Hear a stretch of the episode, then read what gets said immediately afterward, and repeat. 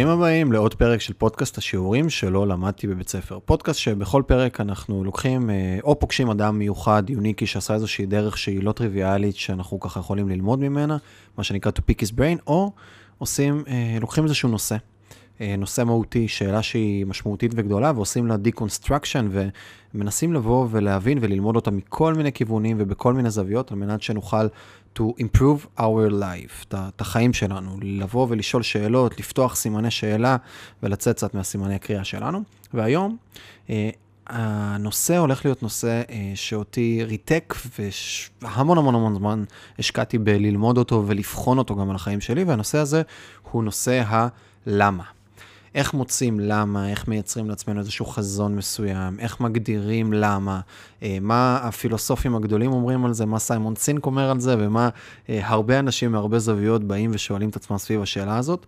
אה, ניגע קצת, נטייל כאן בין אנשים כמו סארטר וניטשה וקירקגור, שהם קצת הכבדים יותר, ונעבור גם לאנשים שהם פשוטים יותר וקלים יותר לעיכול, כמו סיימון סינק, קצת יותר ניו אייג'יות, וננסה להבין ולשאול את עצמנו מה הלמה שלנו, איך מגדירים למה, האם יש כזה בכלל אה, וכולי, ואנחנו ניכנס לעומק של הדבר הזה. הולך להיות אה, נושא עם, עם הרבה הרבה תהיות ושאלות והתעמקויות שנוכל ככה להיכנס, ואני מקווה שבחלון זמן הזה שיש לנו כאן ביחד, תוכלו לצאת עם קצת יותר בהירות לגבי, לגבי השאלה הזאת, של האם לחפש אותו, אם אני רוצה לחפש אותו, איך אני עושה את זה. אנחנו נרד מהפילוסופיה וניכנס גם לפרקטיקה בסופו של דבר. אה, אז ככה, וככה, לפני שאנחנו מתחילים, בא לי ככה להציע לכם, אם בא לכם גם לקבל את הפודקאסט הזה ישירות למייל, אה, וגם אה, לקבל מה שנקרא חמש בחמישי, שזה מייל שאני מוציא כל יום חמישי, פעם בשבוע, מוציא חמישה דברים שיצא לי להיחשף אליהם, זה יכול להיות סרטוני תוכן, ציטוטים, זה יכול להיות הרצאה טובה, יכול להיות פודקאסט טוב ששמעתי, וכל יום חמישי אני שולח את החמישה דברים האלה במייל מרוכז כזה, חינם לגמרי, ללא עלות, וגם האמת ללא מכירה. הרשימת תפוצה הזאת היא נורא נורא נורא נורא נקייה. אה, ובגלל זה אחוזי הפתיחה שלה גבוהים ואנשים נשארים בתוכה, כי היא אך ורק תוכן ועולמות. אם בא לכם אז להצטרף, אה, ואתם מאזינים לפודקאסט הזה, אתם יכולים או בתיאור של הפודקאסט ביוטיוב, או לחפש חמש וחמישי בגוגל ולהגיע גם כן לדף הרשמה קצר, שוב חינם ללא עלות. אז יאללה, בואו ניכנס אה, קדימה drill down, ואני אתחיל מקודם כל להגיד למה הדבר הזה משך אותי. למה הדבר הזה שנקרא מציאת הלמה, מציאת החזון, אה, מציאת אה, הבנה של אה, משמעותי ומהותי תחת השמש, למה זה משך אותי כפרסונה. אני מצאתי את עצמי בגיל מאוד מאוד צעיר, כמישהו שדי בגדול אמרו לו מה הוא הולך לעשות בחייו. אני מגיל חמש, היו אומרים לי, מיכאל, אתה... זה לא היה מיכאל, זה היה מישקה. מישקה, אתה הולך להיות רופא. אה, אתה, רופאים תמיד, אה, תמיד נצרכים, רופ, להיות רופא זה סטטוס, בסדר? זה סטטוס חברתי. אה, חולים תמיד היו, תמיד יהיו, זה לא משנה מה, לרופא תמיד תהיה עבודה. זה, זה ככה, זה היה משפט שאני כל הזמן זוכר. מחשבים יום אחד יש, יום אחד אין, רופאים תמיד היו ותמיד יהיו. וזה גם, אה, אפשר לייצר אחלה של משכורת ולהיות, אה, שוב, אני חוזר לזה, מוערך. אז זה גם משכורת, גם יציבות וגם הערכה מהחברה של להיות רופא. אבי זיכרונו לברכה היה רופא, סבי זיכרונו לברכה היה רופא, אחי הגדול, שייבדל לחיים ארוכים, הוא אה, רופא כירורג, ואחי השני הוא פיזיותרפיסט, ככה מגיל אפס אני כל הזמן אמרו לי תהיה רופא. ואני חושב שהדבר הזה די סגר אצלי את האפליקציה של לשאול את עצמי מה אני צריך לעשות ולאן אני הולך. ולאורך כל השנים הייתם שואלים אותי, כמעט כל שנה, מה אני הולך, עד גיל 22, אני הייתי בטוח שאני הולך להיות רופא. אגב, זה לא עניין אותי התחום הזה, ואפילו קצת סלדתי ממנו, אבל לא הייתי מסוגל לאכזב את ההורים, הייתי נורא שבוי בתוך איזו קונספציה כזאת של אני חייב לעשות את זה, כי אחרת אני לא יודע מה הולך לקרות. ואז קרה תהליך שבו אה, אה, אבי חלה בסרטן, ותוך כדי התהליך הזה גם הייתי שלוש שנים בבתי חולים, והבנתי כמה, לא שזה הצד היחיד של רפואה, אבל זה גם יצר אצלי כבר משהו עמוק מאוד מאוד בפנים, שגרם לי להבין, טוב, זה לא אני, זה לא הייעוד שלי, זה לא המטרה שלי, זה לא הלמה שלי, וזה לא יושב על מה שאני רוצה לעשות ולהתעסק בתוכו.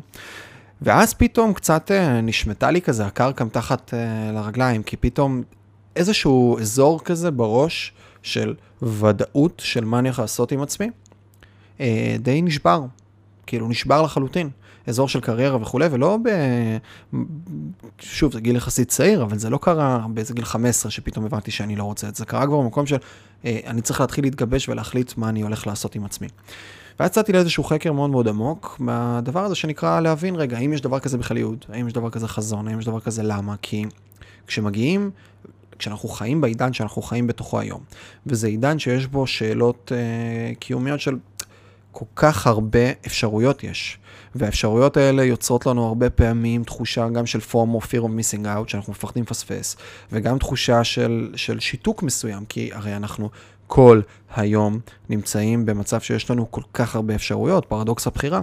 והמקום של לבוא ולנסות לייצר לעצמי את הדבר המדויק שאני רציתי לעשות, היה משהו שמאוד מאוד מאוד מאוד מאוד מאוד גרם לי להתעמק בתוכו, ולנסות להבין לאן אני רוצה ללכת. ואז התחלתי לשאול את שאלות הייעוד האלה, האם הדבר הזה בכלל קיים? ומרמת לשאול אנשים ועד רמה של להתעמק בספרים ובפילוסופים ובכל מיני אנשים מכל מיני כיוונים. אה, ואני חושב שבגיל 22 הייתה פעם ראשונה שנתקלתי בדבר הזה שנקרא uh, TED. אפילו קצת לפני, כנראה אזור גיל 20, אני נתקלתי בדבר הזה שנקרא TED, והייתה שם הרצאה אחת שכנראה מי שמאזין לפודקאסט הזה יצא לו לצפות בה, הרצאה של סיימון סינק, שמדברת על, על הלמה, על הדבר הזה שנקרא why. והוא בהרצאה מדבר ספציפית על הגזרות העסקיות, והוא אומר שהחברות המצליחות, זאת הטענה שהוא טוען שם, והוא נותן כדוגמה את אפל, החברות המצליחות הן לא מתחילות מ-how, והן לא מתחילות מ-what, אלא הן מתחילות מ-why. הן לא מתחילות מהמקום של איך עושים את מה שאנחנו עושים, או אפילו לא מה אנחנו עושים, אלא הן מתחילות ויושבות על משהו עמוק יותר, שנקרא why. למה אנחנו בכלל עושים את מה שאנחנו עושים. זה כאילו שלב אחד לפני. וכשאני מסתכל על הדבר הזה, ואני רגע מסתכל על אותן חברות, יש בזה איזושהי לוגיקה מסוימת. אני אגב לא חושב שכל חברה מצליחה ישבה ודיברה על ה-Y. יש דברים שמתגלגלים, יש אינרציה, יש דברים שאנחנו לומדים תוך כדי תנועה. זה לא שעכשיו סטיב ג'ובס וסטיב ווזניאק, שהקימו את אפל, ישבו ושרטטו על הלוח ואמרו, זה בדיוק, הם ידעו מה ה-Y שלהם ולאן הם התחילו לנוע וללכת, אלא זה משהו שהתגבש והתגלה לאורך הזמן ונבנה גם בדמותם, יותר בדמותו של סטיב ג'ובס, עם כל האסתטיות וכל העולמות האלה. זה התגבש מתגבש ונע. אבל עדיין, אם אנחנו רגע נבוא ונשאל את עצמנו, כשאנחנו מתחילים ונעים לאיזשהו כיוון מסוים, האם אנחנו צריכים לצאת ולנוע מהמקום של האיך אני עושה את מה שאני עושה, או לשאול בכלל שנייה לפני זה את השאלה של מה אני עושה, ושנייה לפני המה, עוד לשאול את הלמה.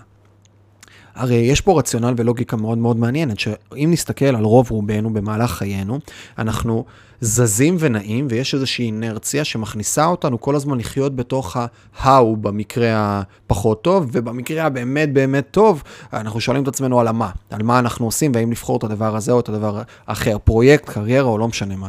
אבל אם אנחנו נשב עם עצמנו וננתח קודם כל ונבין שנייה לפני כל היציאה החוצה, ננתח וננסה להבין את הלמה שלנו, או למה בכלל לעשות דברים, אנחנו הרבה פעמים נקבל החלטה של רגע, אין לי בכלל מה להתעמק באיך לעשות את זה, כי זה משהו שלא נכון לי בבפנוכו, במה שאני רוצה בפנים. וסיימון סינק טוען שלכל אחד מאיתנו יש למה, בסדר? לכל אחד מאיתנו יש למה, שהוא אה, מוגדר ולא משתנה. הלמה שלנו עד גיל 18, בסדר? אני אומר את זה אחרי התעמקות אה, מעבר להרצאה הזאת כבר, אלא בתכנים נוספים אה, רבים יותר של התחום הזה. לפני עד גיל 18 מתהווה לנו איזשהו למה מסוים, ומגיל 18 אנחנו צריכים לחפש אותו, בסדר? לחקור אותו, זה לא לחפש אותו, סליחה, אלא זה לחקור פנימה. זה לחקור פנימה ולמצוא את הלמה שנוצר לנו. סיימון אומר, אתה כבן האדם הגעת לסיבוב חיים הזה, הגעת לסיבוב חיים הזה עם יכולת, אה, עם אה, גנים מסוימים, בסדר? עם איזשהו DNA מסוים, עם איזשהו אלמנטים ביולוגיים. תוסיף לזה את הסביבה שלך לאורך 18 שנה, שב-18 שנה האלה, מרמת ה... כשאתה תינוק, אה, איך טיפלו לך, קיבלת חום ואהבה, לרמת החרם שעשו עליך בכיתה א', לרמת הכישלון שלך או ההצלחה שלך בטסט בגיל 16, ועד ה... לאן גייסו אותך, בסדר? לאן, למה, איזה קב"א יש לך קבוצת איכות ולאן גייסו אותך, כל הדברים האלה והחוויות האלה, עד גיל 18 עיצבו אותך בצורה מסוימת, יצרו איזשהו baseline ספציפי להווייתך, ומהדבר הזה, עכשיו, יש כבר איזשהו למה שהוא בתוכך. עכשיו, הלמה, בוא נדבר רגע מה זה למה מבחינת סיימון. מבחינת סיימון זה אה, של... בערך בין משפט לשלושה משפטים כאלה, שהם מגדירים את, ה, את הדבר שמניע אותך, וסביב זה הפעולות שלך, שלנו, צריכות להתבצע כלפי חוץ. מה הכוונה? אה, הלמה של סיימון למשל, לצורך העניין, אה, זה למה שאם אם אני, אני לא אדייק, אני עושה לזה רגע את הפרפרזה, את הדיוק לדבר. סיימון, אה, הלמה שלו זה אה, לעזור להרבה אנשים אה, לקום בבוקר לעבודה שהם רוצים להגיע אליה, לייצר השפעה ומשמעות ולחזור לחיים מאושרים, ולחזור בבטחה לביתם בחיים מאושרים, משהו בסגנון הזה. כשהפיצ'ר המרכזי אצלו לצורך העניין זה המקום שלה לעזור לאנשים להגיע לעבודה שהם אוהבים, מה, מהזה, וזה הלמה גם שסביבה. סיימון בנה את החברה שלו. החברה של סיימון היום היא חברה שיש בה גרוסו מודו 20 עובדים, והם uh, עוזרים לארגונים וחברות בכל מיני תצורות, בין אם זה בהרצאות ובין אם זה בקורסים או סדנאות, לבוא ולעזור לעובדים או לארגונים לאתר את הלמה הפנימי שלהם. וסביב זה, וכל ההרצאות והטוקס והדברים שסיימון עושה, הם כביכול נגזרת, בסדר? הן נגזרת של אותו למה שמוגדר. עכשיו, יש פה כמה סייגים, אפשר עכשיו להתחיל להיכנס ולדבר קצת יותר לעומק. שהמרכזי מבחינתי זה שכשאנחנו מצליחים ליצור לעצמנו את אותו למה, כשאנחנו מצליחים ליצור לעצמנו את אותם שניים שלושה משפטים, אנחנו למעשה מצליחים ליצור לעצמנו איזשהו אה, כוכב צפון. אנחנו מצליחים ליצור לעצמנו אורים ותומים, שכל פעם אה, כשאנחנו עומדים לפני התלבטות, קבלת החלטה מסוימת, סייג מסוים, אנחנו יכולים לחזור לאותו למה ולשאול האם הפעולה שאני הולך לעשות כרגע, האם היא מקדמת את הלמה שלי, את הדבר העמוק ביותר שנמצא אצלי בפנים, כן או לא. וכשיש לנו את הדבר הזה, כשיש לנו את, את הכותרת הזאת שאמורה לבוא ולעזור לנו להניע את החיים שלנו קדימה, הרבה יותר קל לקבל החלטות. ועם הדבר הזה אני מסכים מאוד, ואני חושב שבלי שום קשר, ותכף נתחיל לפרק את זה לאם זה דבר, משפט אחד או ארבעה משפטים או משהו אחר, כי אפשר להרכיב את זה מכמה כיוונים, אבל הלמה הזה בעצם, הוא עוזר לי לדייק את עצמי. כי אם עכשיו, שוב, אני חוזר לאותה דוגמה של סיימון סינק, ואני שואל, עכשיו סיימון מקבל הצעה מסוימת, וההצעה שהוא יקבל היא הצעה שמייצרת כסף, אבל היא לא הצעה שמשפיעה על העולם וגורמת לאנשים להגיע בבטחה ובאהבה למקום עבודה שהם אוהבים אה, ולהגשים את עצמם בהתאם ללמה שלו, אז אם הלמה שלו מספיק חזק והוא מספיק מדויק למולו, יהיה לו יחסית קל לקבל החלטה. הוא יקבל החלטה לא ללכת על המקום שמניע כסף, בסדר? אלא ללכת על המקום ולא יוצר את ה... לא מקדם את האג'נדה, את הרעיון, את מה שמניע אותו למעשה. הוא יבחר באלטרנטיבות אחרות שמקדמות בהלימה יתרה את הדבר הזה שנקרא לבוא לגרום לאנשים להגיע למקום שהם רוצים, אוהבים ושמחים ולהשפיע על העולם בבטחה, בסדר? בתצורה הזאת או אחרת. אז יש לוגיקה נורא ברורה בזה שזה עוזר לי לקבל החלטות. עכשיו כן, אפשר לייצר על זה כל מיני מניפולציות של למשל, רגע, אם אני אביא כסף, אז אני אקח את הכסף הזה ואני אשקיע אותו ואני אעשה איתו כל מיני דברים שייצרו את הדבר שאני רוצה, וגם זה יכול להיות נכון, אבל במיידיות, כשיש לי החלטה מסוימת, זה הופך להיות מין סוג של ערך ואורים ותומים שמניעים אותי, אה, אה, אותו, אותו ענן ועמוד אש שאני כרגע הולך אחריהם. ואני יודע לבוא ולקבל את ההחלטות לגבי הדבר הזה. עכשיו, אני חוזר רגע ואני לוקח את הסטפ בק, ואני אומר, סיימון אומר וטוען שעד גיל 18 זה מתהווה, ואז אני צריך לחקור את עצמי ולהבין מה הלמה שלי דרך כל מיני דרכים. עכשיו, בואו ננסה טיפה להיכנס לביט ולבית הזה ולדבר על תרגול מסוים שאפשר לבוא וכבר לקחת ולעשות אותו. ואחר כך אנחנו נצא אגב לאג'נדה אחרת לגמרי, כי אני, אה, כשאני חוקר דברים, בודק דברים וכולי, אני אוהב לשמוע אג'נדות של כל מיני אנשים. חלקם אנשים נפלאים וטובים, אני שומע את הדברים שהם אומרים, והרבה פעמים אני גם אומר, רגע, בואו, מה שהוא מדבר הוא, הוא נשמע פגז, יש לי קליק. יש את הקליק, נשמע לוגי, הגיוני, רץ, עובד. ועדיין, מה שאני עושה אחר כך, או משתדל לעשות, זה אחד, לשמוע אנטיתזות, לשמוע כיוונים אחרים, בסדר? זה אחד. שתיים, אני מעדיף, אחרי ששמעתי גם את התזה וגם את האנטיתזה, אני רוצה לבוא ולקחת ולנסות את הדברים על החיים שלי ולראות איך אני, איך זה משפיע עליי. וכשאני התחלתי להיכנס, ואנחנו הולכים תכף להיכנס גם לעוד כל מיני כיוונים ווריאנטים שונים של הדבר הזה שנקרא למה וחזון וייעוד, ובסוף, אה, אחד מהדברים שאני, אני, משפט שאני מאוד אוהב של אה, ג'ים רון, שגם עליו יש הרבה אנטיתזה, אבל אחד המשפטים היפים שג'ים רון אומר, הוא אמר, Don't be a follower, be a student. Don't be someone who just listens. אל תהיה מישהו שרק מקשיב uh, ו-follows ופשוט בעיוור הולך אחרי. תהיה בן אדם שמקשיב, ואחרי שהוא מקשיב, הוא בוחן עוד מקומות, סטודנט למעשה. אז גם בהקשר הזה, הדבר הזה של להיות סטודנט מאוד מלווה אותי, ואני חושב שגם כל מי שמקשיב לזה כרגע צריך לשאול את עצמו ולהסתכל בפרספקטיבה שהיא יותר רחבה על עוד אלטרנטיבות כאלה ואחרות. אבל אם אני חוזר, בואו נחזור רגע לסיימון.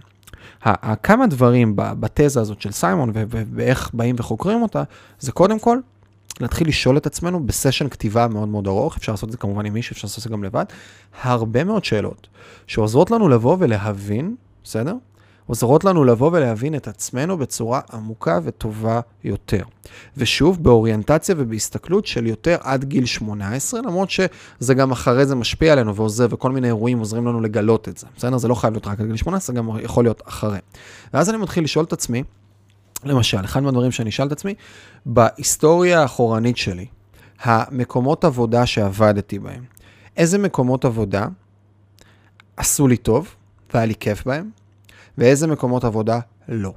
איזה מקומות עבודה יצרו לי אנרגיה טובה, תשוקה, ואיזה מקומות לא. באיזה מקומות עבודה אני הרגשתי שאני קייפבילי וכישרוני ומביא את החוזקות שלי לידי ביטוי, ואיזה לא. ממש ממש ממש בהסתכלות אחורה. ארוכה, שנוגעת בכל המקומות האלה, ולהיכנס לתוך זה ולשאול איפה היינו בשיאנו ואיפה לא. עכשיו, כמובן שיש הרבה פרמטרים, בסדר? בכל מקום עבודה, זה יכול להיות, התחום יכול להיות לי נהדר, אבל הבוס הוא נורא נורא נורא קשה איתו, קשוח, אבל ככה משהו שהוא ראשוני, אנחנו יודעים גם לנתח איפה זה רלוונטי. ואז אני מנסה להבין מתוך הדברים האלה, אני יכול למשל לראות ש... בגיל, אה, ואגב, זה לא רק מקומות עבודה, אמרתי מקומות עבודה, אבל זה יכול להיות גם מקומות עבודה, התנדבויות, פרויקטים שיצא לי לעסוק ולהתעסק בהם. ואני מבין רגע מתוך הדברים האלה בסוף את ה... את ה אני עושה מין סוג של שיקוף ל, ל, לעצמי. אני מנסה לנתח ולהבין איפה אני הייתי בשיא שלי ומה גרם לי להנאה מסוימת. כי באותה תפיסה, אנחנו מתהווים עד גיל 18, ובסוף אנחנו, המקום של הלמה שלנו, הדברים זה דברים שאנחנו, יש לנו טנדנסי טבעי אליהם. נטיית ליבנו הולכת לשם בלי שום קשר. בסדר?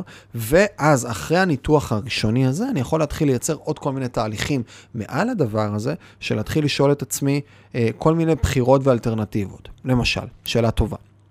אם עכשיו יכלתי, אם עכשיו הייתי צריך לבחור איפה להתנדב, מה המקומות הראשונים שקופצים לי לראש, ומבין אלטרנטיבות שונות, לאיפה אני נמשך יותר. בסדר? איזה מקומות אני נמשך יותר. ואז אנחנו מתחילים לחקור, ושוב, כל השאלות האלה למעשה מייצרות לנו איזשהו מקום של בהירות לגבי הדברים שהם טבעיים אצלנו. עכשיו, עוד דברים, עוד איזשהו סשן כתיבה שאפשר לבוא ולייצר אותו, בסדר? זה, שוב, הכל על הסשן של הכתיבה. עם איזה אנשים אני אוהב לעבוד?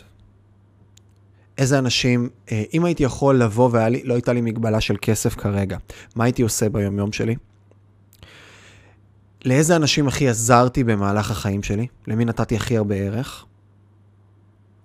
מה הדברים שתמיד נמשכתי אליהם, גם כשלא הדברים היו בהכרח קלים כלפי חוץ?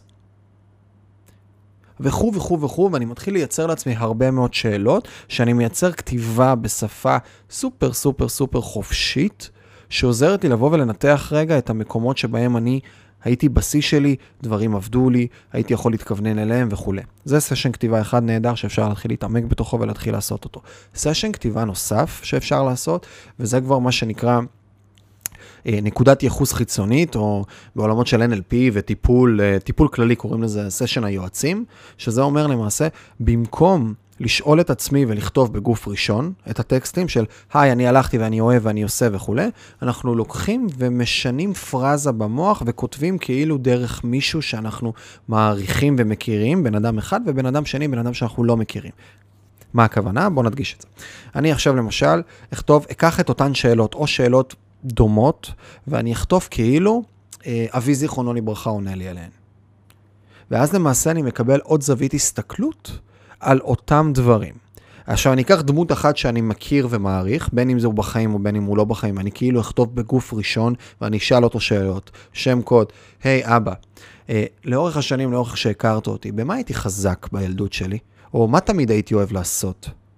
ואז אם אני אכתוב עכשיו דרך אבי את המשפטים האלה בצוקה, בגוף ראשון, כאילו הוא ממש אומר לי אותם, אני אקבל תשובות שונות. כי אנחנו מייצרים קונטקסט ופריים מסוים אצלנו בראש שהוא טיפה זז. זה אחד. שתיים, אני אקח דמות שאני לא בהכרח מכיר אותה, אבל מבחינתי היא מסמלת משהו עמוק וחזק. שם קוד, שמעון פרס כזה, מהטמה גנדי, מרטין לותר קינג, אובמה, אה, עולים לי הרבה מנהיגים, אבל זה לא חייב להיות כמובן רק שם, זה יכול להיות גם מדונה, בסדר? לקחת איזושהי דמות ולהתחיל לכתוב דרכה. להתחיל לכתוב דרכה את אותו מענה על אותן שאלות, ואז בסופו של דבר מתחיל להתגבש לי הרבה מאוד טקסט והרבה מאוד דברים. ואז כשיש לי את הדבר הזה, אני יכול להתחיל להסתכל ולראות מכנים משותפים לאורך הזמן בכל ההקשרים האלה. של דברים שתמיד נמשכתי אליהם, דברים שתמיד הלכתי אליהם, מקומות שבא לי להשפיע בתוכם וכו' וכו' וכו'. ואז את הדבר הזה, אני צריך לרכז ולמקד, וזה דרך סיימון, בסדר? אני צריך לרכז ולמקד בסופו של דבר לשלוש שורות. בסדר? לש... בין שתיים, בין שורה לשלוש שורות של משהו שאני הולך להשפיע בתוכו, והוא אמור ליצור את ההנאה בעין כלפי חוץ. ואפשר כמובן לדייק אותו ולשאף אותו, והוא יכול לזוז טיפה מאיזשהו מקום. אה, ואני יכול להגיד שכשאני עשיתי את הסשנים האלה עם עצמי, יצאו לי שלוש שורות ש... אני יכול להגיד שהן די באות לידי ביטוי בכל מיני דברים ותצורות שאני עושה היום בחיים שלי. אה, אני לא יכול להגיד, ותכף אנחנו נלך לאנטיתזה ונחזור, אני לא יכול להגיד שזה הדבר היחיד שמניע אותי ומזיז אותי ורק לפי זה אני פועל, אבל לגמרי, בהחלט, זה משהו שבאמת יצא כמשהו שאני מרגיש שהוא נוכח בתוך החיים שלי. ויכול להיות שאני גם לא אדייק כבר, אני כבר לא זוכר בדיוק את המשפטים האלה, זה יותר נוכח אצלי באסנס ולא בתלוי על הקיר וכל יום אני חוזר לזה, אבל השלושה המשפטים האלה היו, היו לעזור לאנשים. לגלות את הפוטנציאל שלהם, לתת להם השראה, לייצר להם השראה על מנת לרצות להגשים אותו, ולתת להם את הכלים על מנת לעזור להם להפוך אותו למציאות. זה היה מין סוג של למה שיצא לי מתוך הדבר הזה. לבוא ואחד, לעזור לאנשים בכלל לפתוח את הראש לאן הם יכולים להגיע ומה יכולים לעשות עם החיים שלהם, בכל מיני הקשרים, יכולים בגזרה העסקית, בגזרה האישית וכולי. שתיים, לעורר השראה, בסדר? כי אם גרמתי לך להבין לאן אתה רוצה להגיע, אבל אין לך את הרצון להגיע לשם, אז בוא ניצור את הרצון. ואחר כך גם לתת כלים, כלים ועזרה בכל מיני תצורות. בין אם אני עכשיו מחזיק אותך יד ביד באמצעות סוכנות הדיגיטל שיש לי באמלין, באמצעות חברה אחרת של במבו, או באמצעות אקספנד שעושה בכלל בית ספר לעסקים. בסוף, כל הדברים האלה, אה, שהיום אני שותף באיזה חמש-שש חברות, אם אני באמת מנתח אותם, כנראה שרובם הם סביב המקום הזה. כאילו, יש איזושהי אמת בתוך הדבר הזה. זה, זאת נטיית לב שנבחרת לי באופן טבעי ללכת לשם, וזה המקומות שגם הם יחסית קלים לי. אגב, יצירת תוכן, בסדר? מה שאנחנו עושים כרגע. אז זה גם כן חלק מתוך, זה מין סוג של נגזרת של הלמה הזה. על לעזור לאנשים, להקשיים וכו' וכל הדברים האלה. עכשיו, אה, צריך נורא להיזהר עם זה, כי הרבה פעמים נורא קל ללכת ישר למקום הזה. המקום המנטורינגי, אה, וזה מה שיוצא זה, אבל לא בטוח שלכולם זה יוצא, יכול להיות שאנשים אחרים זה בתחום ספציפי וכולי. אה, והיום אגב, אם הייתי עושה את הסשן הזה עוד פעם, כנראה, אה, בעצם באתי להגיד שהייתי ממקד את ה... במרכאות את האנשים שהייתי רוצה לעזור להם בתחום מסוים, אבל האמת היא דווקא לא הייתי משאיר את זה רחב, ואני חושב שזה די גם מוביל אותי היום בתוך הדברים שאני עושה. אז זאת התזה רגע של סיימון סינק, ואולי עוד נחזור אליה אחר כך בעוד רגע לגבש ולהוריד כל מיני דברים. עכשיו, אם אנחנו יוצאים עכשיו ל-30 אלף רגל והולכים רגע לפילוסופים קצת יותר קדומים, יש לנו שתי תורות שהן אנטיתזות אחת השנייה, אחת קוראים לה אסנציאליזם ואחת קוראים לה אקזיסטנציאליזם. אלה שתי התורות הפילוסופיות, ולכל אחד מהם יש את האבא והאימא שלהם, כשהאקזיסטנציאליזם זו תורה שאני, בוא נגיד, די סוג של חי על פיה. ועכשיו כדי לפרק אותה צריך להבין את המשמעות של המינים. אסנציאליזם זה למעשה תורה פילוסופית, או גישה פילוסופית, יותר נכון להגיד, שאומרת לנו, תקשיב, אתה הגעת לסיבוב חיים הזה, קודם כל עם אסנס, עם מהות, ורק אחר כך נוצרת. המהות קודמת לקיום, ולא להפך. ואקזיסטנציאליזם אומר, אקזיסט קודם לאסנס. בסדר? יש לנו אסנציאליזם, זו מהמילה אסנציאל, בסדר? חיוני, רלוונטי, ויש לנו אקזיסטנציאליזם, שזה מהמילה אקזיסט, קיים. אקזיסטנציאליזם אומר לנו למעשה, אתה קודם קיים. ורק אחר כך אתה מחפש מוצ... ואולי מוצא את האסנס שלך, את המהות שלך. ולא להפך. וזה בדיוק ההבדל רגע בין ייעוד לגורל, בסדר? אה, ייעוד וגורל, יותר נכון בין גורל לייעוד. בסדר? גורל זה משהו שנולדים איתו, ואז יש פה איזה כוכבים שמסתדרים בשורה לאט לאט ויש לנו זה, ואקזיסטנציאליזם אומר, לא, לא, לא, אתה באת, אין לך משמעות, אחי. אתה הגעת לסיבוב חיים הזה כישות ביולוגית. הרבה פעמים, אגב, אקזיסטנציאליזם יכול כן קצת להתחבר יותר למקום, למקום אתאיסטי יותר, בסדר?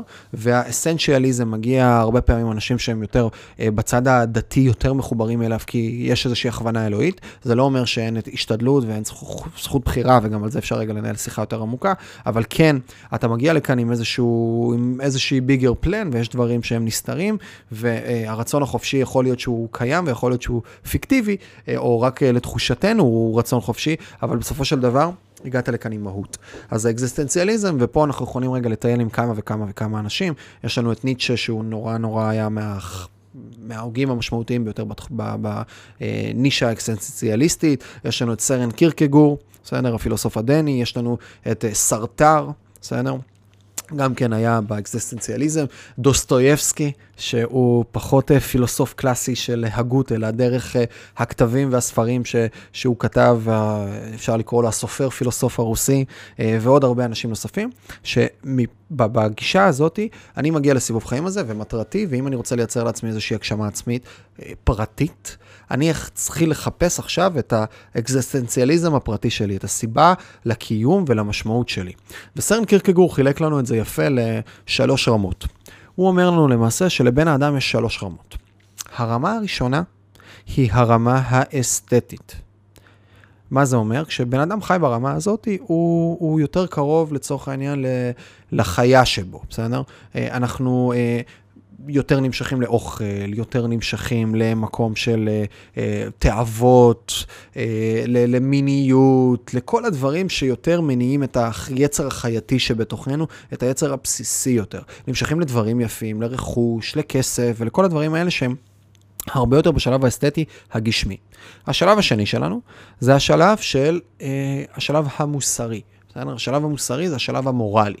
זה בו, פה, פה כבר אנחנו נכנסים למקום שהוא קבלת החלטות על בסיס לא נהנתנות, לא הודיניסטיות, אלא על בסיס, אה, על בסיס המקום הזה של מורליות, מוסר, ערכיות מסוימת, ביגר פיקצ'ר וכולי.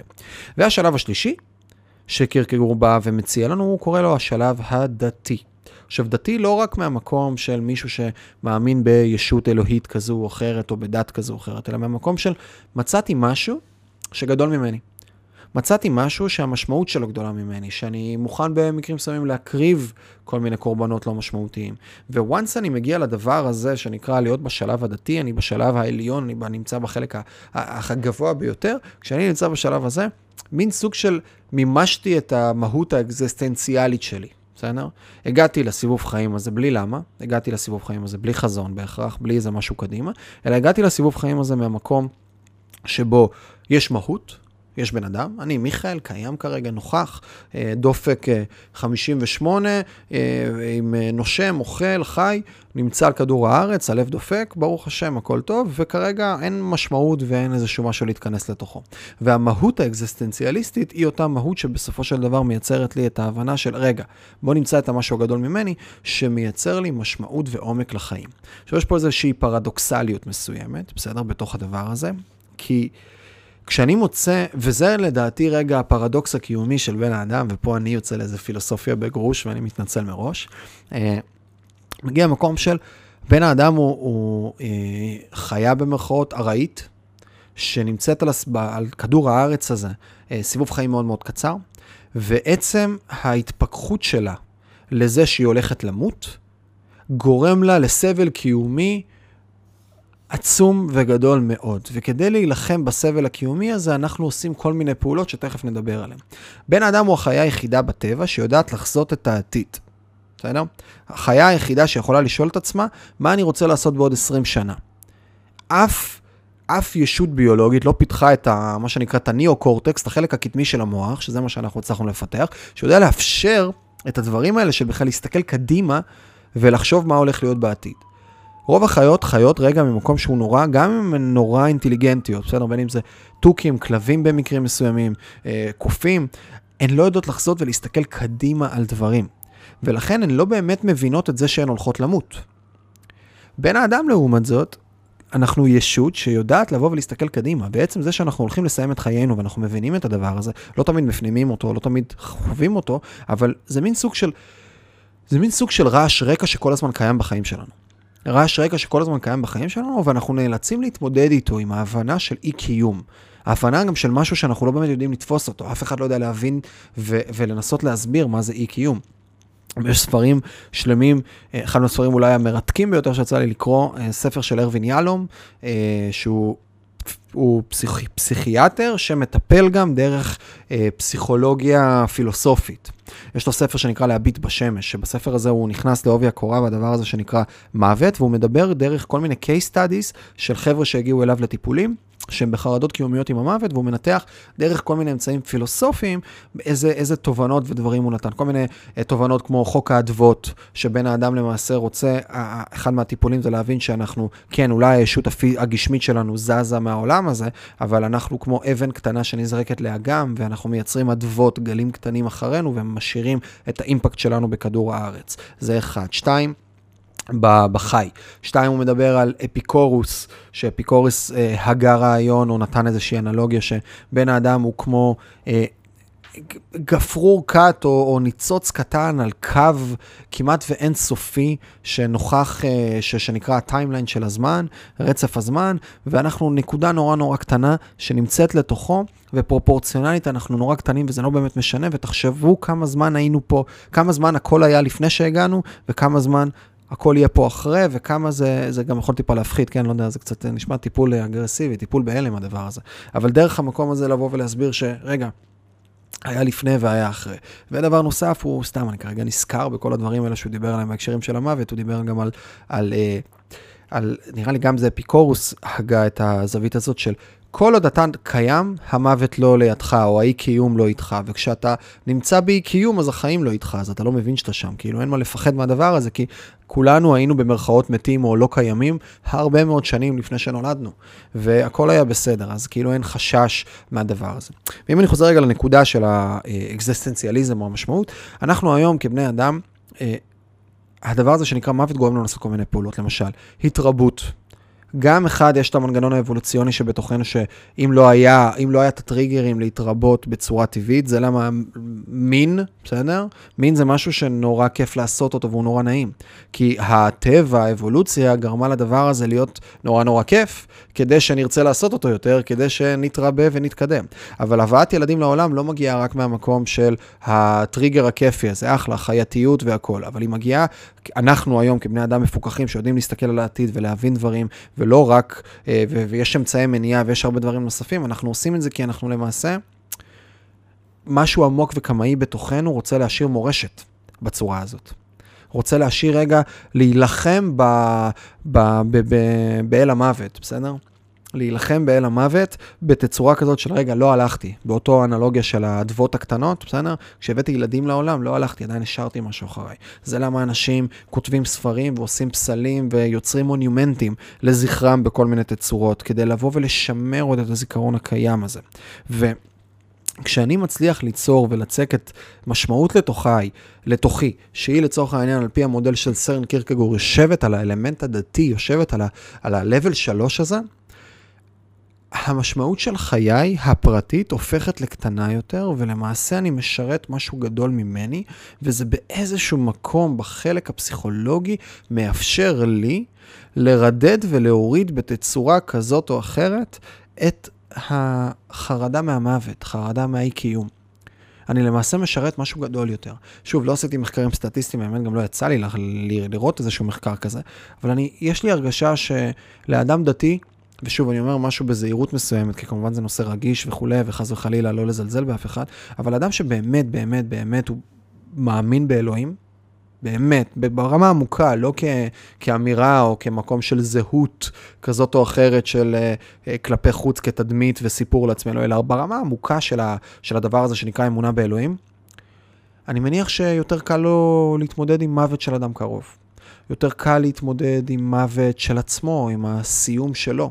כי יש משהו אחר שמשרת, משהו גדול יותר בתוך הדבר הזה. וכשאני חוזר רגע ואוסף את כל הדבר הזה שנקרא אקזיסטנציאליזם שלה, למצוא את המשמעות הפרטית שלי, כי אקזיסטנציאליזם לעומת אסנציאליזם, זה בסוף, אני בוחר את המשמעות שלי. זה לא משהו שהגיע מלמעלה, אלא זה מתהווה, ואם אני רגע לוקח את סיימון סינק, אז גם כן כנראה, כאילו, סיימון, התפיסה רגע של הדבר הזה, היא ש... הלמה שלי או המשמעות שלי, היא גם מתהווה לאורך השנים, אז זה מין סוג של אקזיסטנציאליזם, בסדר? כי הלמה מתהווה לאורך כמה שנתיים, וואנס אני בא ואני יכול לחקור ולמצוא אותו, בסדר? אני יודע לבוא ולטור אחריו. ומכאן אנחנו נפתח רגע סוגריים ונלך למקום של... אה, יש אדם אה, אה, נפלא נפלא אה, שכתב, אה, אה, ש...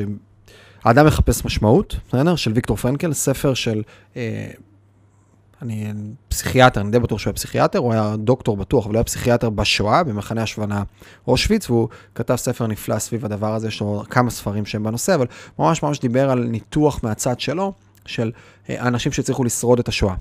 הצליחו לשרוד את כל הדברים הנוראים שקרו שם באושוויץ, והניתוח שלו היה בדיוק אותם אנשים שמצאו את הלמה שלהם. הם מצאו איזשהו מקום שבא ומוביל אותם אה, להמשיך לשאת את האיך. וזה משפט של ניטשה ש, שוויקטור ממש חוזר אחריו בספר בצורה ושם לו משקל נורא משמעותי.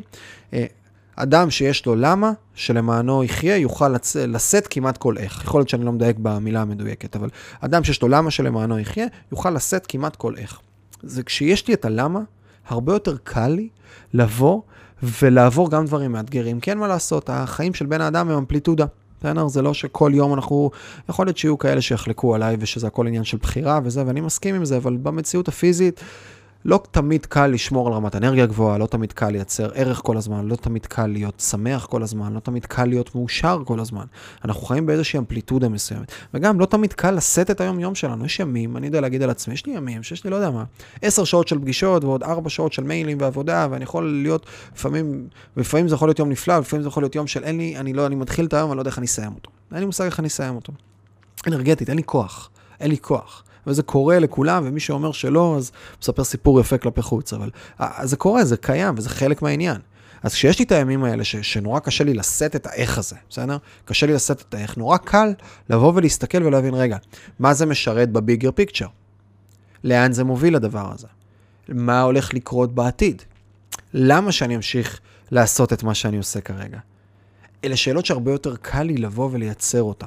וויקטור פרנקל בספר ממש מתאר הרבה use cases ו-case studies על הדבר הזה. אגב, אחד מהדברים אצלו זה בדיוק כל הרישומים שהוא יצר באושוויץ, בסדר? כל ה... כל הדברים שהוא כתב, הוא הרגיש שהוא חייב להביא את זה לידי ביטוי בעולם בתצורה של ספר או מתוד, מתודולוגיה, ללמד אחרים, לעשות דברים. וזה מה שמשך אותו. מה שמשך את ויקטור בשואה היה לבוא ולבוא, להביא את היצירה הזאת שהוא יצר, את הדברים שהוא חווה ולהפוך אותם למשמעותיים. ולטענתו האישית זה מה שגרם לו לנוע ולהיות בתוך ו- ו- ולהמשיך עם ה... מתוך הלמה הזה, להמשיך את הדבר הזה בצורה עמוקה יותר. עכשיו, הלמה עוזר לי להבין באיזה תחום אני רוצה לבוא ו- וליצור ולצקת את המשמעות שלי. והוא גם עוזר לי בסופו של דבר, וזאת גם איזושהי אה, אה, איזושהי הפרדה קלאסית כזאת שמדברים עליה הרבה פעמים בעולמות הייעוץ הארגוניים, זה שיש אנשים שיש להם עבודה, יש אנשים שיש להם קריירה, ויש אנשים שיש להם מישן, שיש להם משימה. ובוא נגיד שיש סבירות לא מועטה שאותו למה יכול לעזור לי גם לגלות את המישן שלי, בסדר? הלמה הוא, הוא משהו שהוא הרבה פעמים יהיה יותר עמוק והוא לא יהיה מספרי, הוא לא יהיה פרגמטי, הוא לא בהכרח יהיה הדבר הכי פרקטי בעולם. בסדר? מתוך הלמה הזה אני יכול לייצר לעצמי ברמה האישית נגזרת נוספת של כמה רמות שעוזרות לי לבוא ולייצר את ההשפעה ואת המשמעות אצלי בתוך החיים, ואני עכשיו אפרק איך אני עובד אה, עם עצמי. יש לי את הלמה, בסדר? שמוגדר אצלי בתצורה כזאת או אחרת, ובמקביל לדבר הזה יש לי את הסט ערכים אצלי שמוגדר. ערכים מבחינתי הם עוד פעם, כמו שהלמה הוא כלי לקבלת החלטות, גם ערכים למעשה עוזרים לי לקבל החלטות בדרך. once אני מגדיר את הערכים שמניעים אותי ובונה את הסדר בתוכם, אז האופן קבלת החלטות שלי ביום-יום יהיה שונה. למשל, אם אחד מהערכים אצלי, ערך גבוה הוא... אה, אה, הוא עוצמה או מהירות או משהו שיושב על אה, תוצאתיות לצורך העניין, זה ערך שמניע אותי בחיים.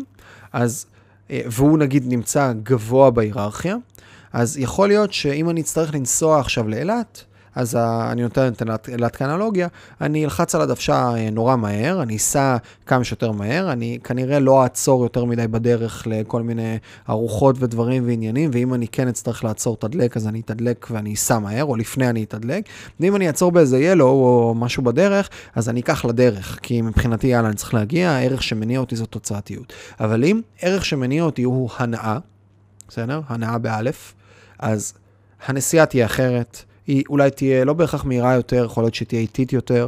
יכול להיות שאני לא אסע בלילה כשאין פקקים, אלא אני אסע ביום על מנת לראות טיפה את הנוף. וכנראה כשאני אעצור, אז אני גם אבדוק לפני איפה יש מקום נעים לעצור בו, ואני אעצור וגם נעשה איזה ארוחה של שעה. אופן ההחלטות שלי, הדברים שאני עושה משתנים בהתאם לערכים שלי. אופן ההחלטות, ש... האופן שבו אני מקבל החלטות, או ההחלטות שאני מקבל, יותר נכון להגיד, הן משתנות גם בהתאם ללמה שלי. אז אני רוצה לייצר את הלמה, אני רוצה לייצר את הערכים, ואני רוצה לייצר לעצמי גם את החזון שלי. בסדר? אני רוצה לייצר את החזון, זה להבין לאן זה מתכנס, מה בסוף נוצר, מה אני רוצה להשאיר אחריי. הלמה הוא יותר פרטי שלי, באיזה גזרה אני רוצה לפעול, מה אני רוצה לעשות. חזון הוא כבר משהו שהוא גם נוגע יותר באנשים אחרים בצורה יותר קונקרטית, והרבה פעמים הוא גם יכול להגיע למספר מסוים, בסדר? והוא הרבה פעמים הכלי או הספינה שיכולה לשאת את אותו חזון, היא לא תהיה רק מיכאל או אני הפרטי, היא תהיה חברה, היא תהיה ארגון, היא תהיה ישות, הוא יהיה משהו שכבר יישא את הדבר הזה. ואז כשאני מוסיף לעצמי ואני מתחיל לפרק פה לאחור, יש לי את הלמה, שזה הבסיס שעליו אני בונה את הדברים. יש לי את החזון, שזה לאן אני רוצה ללכת. יש לי את הערכים, שזה באיזה אופן אני הולך להגיע ולהגשים את החזון שלי. ו...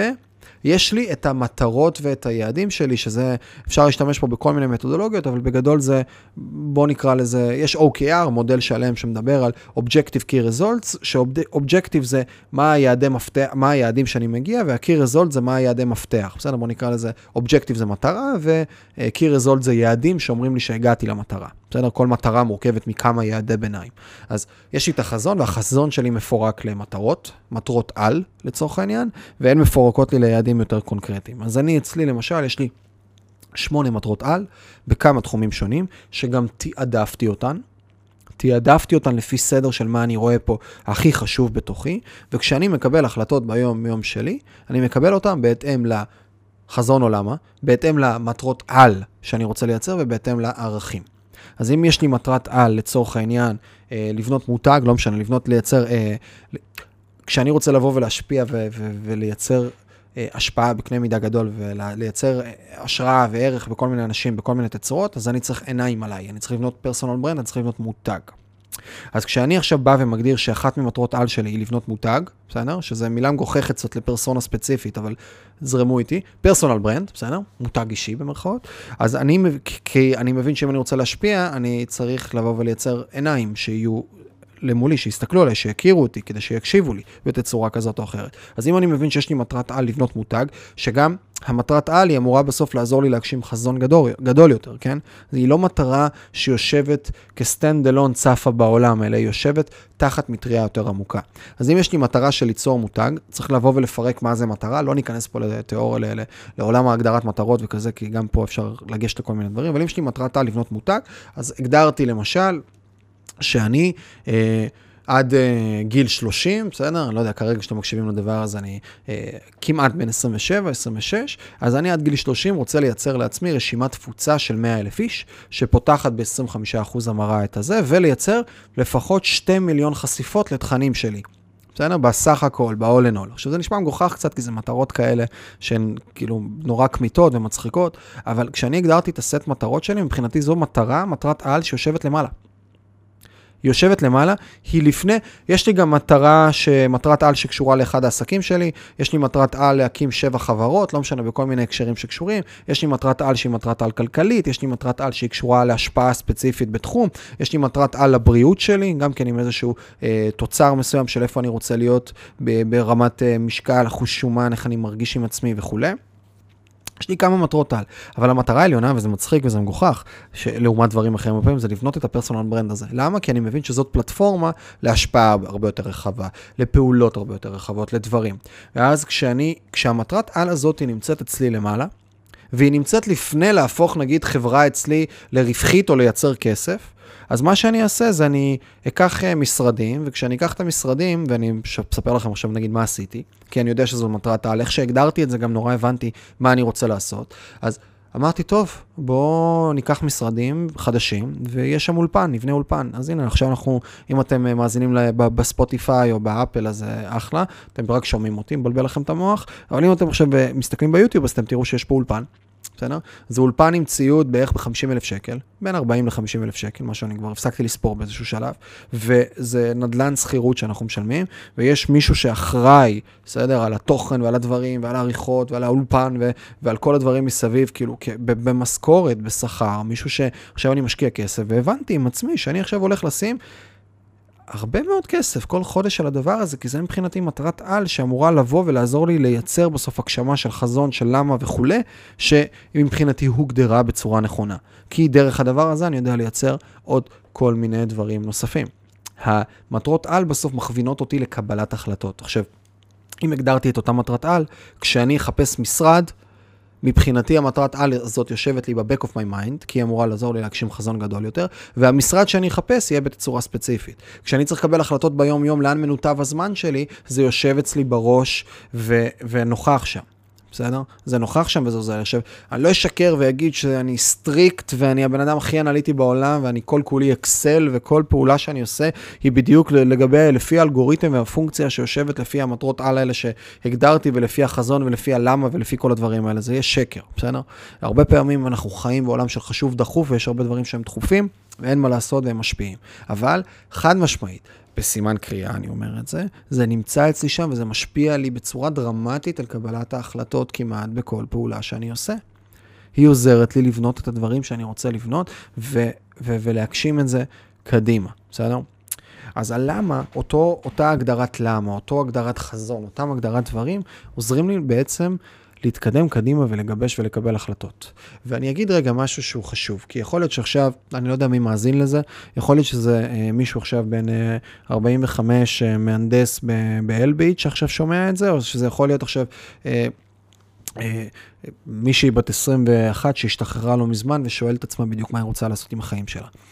התשובות לזה הן לא ברורות, ואני כנראה מרגיש, אני חולק על סיימון סינק, ואני לא חושב שעד גיל 18 זה מתהווה. אני חושב שאנחנו ממשיכים אה, לחוות אה, חוויות ולהיבנות בכל מיני תצורות, והעניין הוא פה הוא לא רק פקטור של הגיל, אלא גם זה עצימות של חוויות. אני מניח שיש לא מעט אנשים שמקשיבים לזה עכשיו, שיכולים להיזכר, בקושי להיזכר במה קרה להם ברצף של 4-5 שנים, אבל לזכור חודשיים שקרו כאילו בטירוף וב-vivid memory בטירוף, כי הוא השפיע עליהם מאוד וקרו הרבה דברים. דברים שפשוט שינו להם את המסלול. אז בסוף זה לא רק משך זמן, אלא יש פה משהו עמוק יותר של איזה חוויות צברנו וכולי, אבל השורה התחתונה היא שזה לא שעכשיו אני צריך לשבת במעבדה ולהגדיר בדיוק את התוכנית ההנדסית במרכאות לחיים שלי, מה הלמה שלי, מה המטרות העל, מה החזון, לבוא, לעצור את החיים שלי, להתעסק בזה, להגדיר את זה ולא לזוז מזה מילימטר ולהיות מדויק על זה.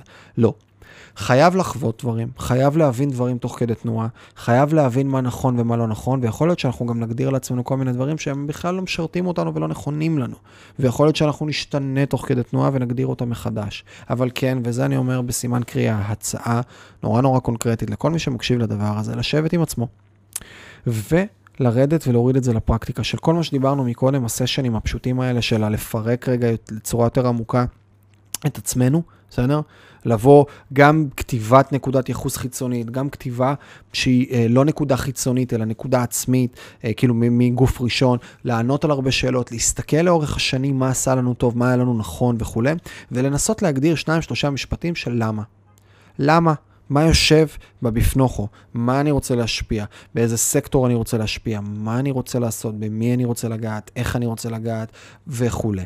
Once עשינו את הדבר הזה, לשאול את עצמנו, וזאת שאלה שאני כן אוהב לשאול את עצמי, זה איפה אני עוד חמש שנים, איפה אני עוד עשר שנים, איפה אני עוד חמש עשר שנה, איפה אני עוד חמישים שנה. לייצר איזושהי פרספקטיבה ו timeline של לאן אני רוצה לזוז בוקטור קדימה. ואגב, זה בסדר שאני גם לא אדע את כל התשובות, וזה בסדר לבחור משהו, או להכווין את עצמי לאיזשהו mission statement או לאיזה vision statement, בסדר? עתידית, שבה אני מגדיר חזון לצורך העניין, שבו אני מגדיר את זה משהו שאני יודע גם שיזוז וישתנה. וזה בסדר, אבל כרגע הוא יכווין אותי. ואחר כך לבוא ולפרק את זה לסט ערכים מסוים, ולפרק את זה גם לדבר הזה שנקרא מטרות על. אני הגדרתי שמונה, לא חייב שמונה, שתיים, שלוש, ארבע, עדיף אפילו לא יותר מחמש, הייתי אומר, להבין מה אני רוצה. ולהבין, ואני אוהב להכווין את הדברים האלה כן עם מטרות שהן נותנות לי את הפרספקטיבה של הזמן. יש לי את חלון הזמן לבוא ולהגשים אותה, יש לי את חלון הזמן לבוא וליצור אותה, למשל שלוש שנים, חמש שנים, ארבע שנים, אה, אבל מצד שני, אה, מצד שני, לבוא ולייצר גם יעדים שהם קצרים יותר, בסדר? כדי לבוא ולייצר את התוצאות. אז תשאלו את עצמכם, מהן אותן מטרות? ודיברתי על זה כבר בכמה פודקאסטים, בכמה מקומות, ממש ממש ממליץ. יש לג'ורדן פיטרסון, אה, יש לו משהו שנקרא Self-Authoring, ממש תכתבו את זה, Self, S-E-L-F, Authoring, שזה כתיבה עצמית כאילו. אתם יכולים גם לכתוב ג'ורדן פיטרסון, Self-Authoring, וזה יתקן אתכם בגוגל. עולה בערך 29 דולר, תוכנית שהיא בלי סרטונים, לא מלווה בכלום, זה פשוט כתיבה. בסדר? הוא שואל שאלות, כותבים, ולאט לאט דרך הדבר הזה מגדירים את המטרות שלנו, וזה גם יכול נורא נורא נורא לעזור למקום הזה של ה-why, של הלמה, כי יש שם הרבה סשנים של כתיבה. ספר, הוא שואל שאלות אופי, בסדר? כל מיני שאלות אופי, ואז הוא עוזר להגדיר איזה שהן תכונות בסיס שיש לנו כבני אדם, ואז דרך הדבר הזה הוא שואל גם כל מיני, תכתוב עכשיו אה, על עצמך, אה, על סיטואציה שבה... אה, אה, שממנה למדת הרבה. תכתוב עכשיו סיטואציה שבה קיבלת, אה, שהתאכזבת נורא מעצמך, שהתאכזבת מאחר, מה אתה מרגיש שלא, ושואל הרבה מאוד שאלות שגורמות רגע ל, ל, לעצמנו לטריגרים לכתיבה ולהעמקה עצמית, ואחר כך עוזר למקד את זה לאיזה כמה מטרות. תרגיל נפלא נפלא. 15 שעות במרפסת, אה, זה היה היום שלי עם הדבר הזה, ממליץ בחום, בחום, בחום, ומתוך הדבר הזה להגדיר לעצמנו את כמה מטרות על שלנו, להגדיר לעצמנו איזה למה בסיסי, חזון בסיסי, אפשר לעשות פה תהליך גם הרבה יותר עמוק כדי להגדיר את הדבר הזה, וגם לצאת לטיולים נורא נורא עמוקים, לא חייב, אפשר להגדיר משהו בסיסי, וגם, שוב, ערכים זה גם כן משהו שלא כזה קל להגדיר אותו בשנייה. אז לא הייתי מתעמק על זה אפילו בשלב הראשון, אבל המטרות על נורא נורא מדייק, עם נגזרת לאחור של איזשהו וואי. אה, זהו, אני מקווה, וואלה, זה, זה היה פודקאסט קשוח, אה, זה אירוע קשוח, הסשן הזה. הוא היה עם הרבה שמות, עם הרבה דברים, עם הרבה עיקולים, אה, ואפשר, אני יכול להיכנס פה באמת עוד שלוש שעות לדבר על הדברים האלה, גם מניסיון אישי שלי, מחוויות שלי, מה עוזר לי, מה לא עוזר לי ודברים, אבל אני חושב שיש פה כבר מספיק לעכל ורגע ולהתחיל לנוע ולעשות, ואני ממליץ בחום, בחום, בחום לפעול ברמה האישית על מנת לעשות את הדברים האלה, כי זה נורא עוזר לחדד, זה נורא עוזר לדייק, זה נורא עוזר לייצר משמעות ו... שנקרא, לשאת את האיך הזה שנקרא חיים, שהוא לא תמיד דבר כזה פשוט, להתמודד עם הסיום קיום שלנו וקצת לעשות פה קצת יותר כיף, לייצר קצת יותר הצלחה, לייצר פה קצת יותר תוצאות. אז אה, אני הייתי מיכאל מלמדוב, ואני מקווה שקיבלתם ערך בתוך הדבר הזה, ואם קיבלתם ערך, אז אני מזמין אתכם לבוא ולהירשם לחמש בחמישי, דיברתי על זה קצת בהתחלה, אותה רשימת, אותו mailing list, אותה רשימת תפוצה של חמישה דברים. שיצא לכם ככה להיחשף אליהם, יצא לי להיחשף ואני משתף את האנשים, יכולים לחפש בגוגל חמש בחמישי, ואם אתם מאזינים ביוטיוב, ספוטיפיי, אפל, או לא משנה איפה, תעשו subscribe כדי שתוכלו להתעדכן על פרקים. אם שרדתם עד עכשיו, אז זה כבר, אני מוחא לכם כפיים ולא מאוד אה, טריוויאלי, ואם תרצו לסבול אותי עוד טיפה בכל מיני תכנים ודברים, מוזמנים גם כן לעשות את ה subscribe ולהירשם, ו... אה, אם שרדתם עד לכאן, אז תכתבו לי גם איזה משהו בתגובות, או תשלחו איזה מייל ב-forward, ב-reply על המיילים שאנחנו שולחים. אם לקחתם איזה משהו מתוך הדבר הזה, זה יהיה לי אה, כיף גדול ועונג אה, לבוא ולשמוע. אה, ותגידו לי גם דברים שאתם חולקים עליי, או מרגישים שדיברתי שטויות, או שאני טועה או מטעה וכולי, כי אני גם תמיד שמח לבוא ולייצר ראי, כי כמו שאמרתי מקודם, אני סטודנט, ואני משתדל כמה שיותר לבוא וללמוד מהעולם, וללמוד מאנשים, וללמוד ממקורות שונים. אז תודה רבה על היותכם, היה לי אה, זכות ועונג להיות איתכם כאן, ונתראה בפודקאסטים הבאים.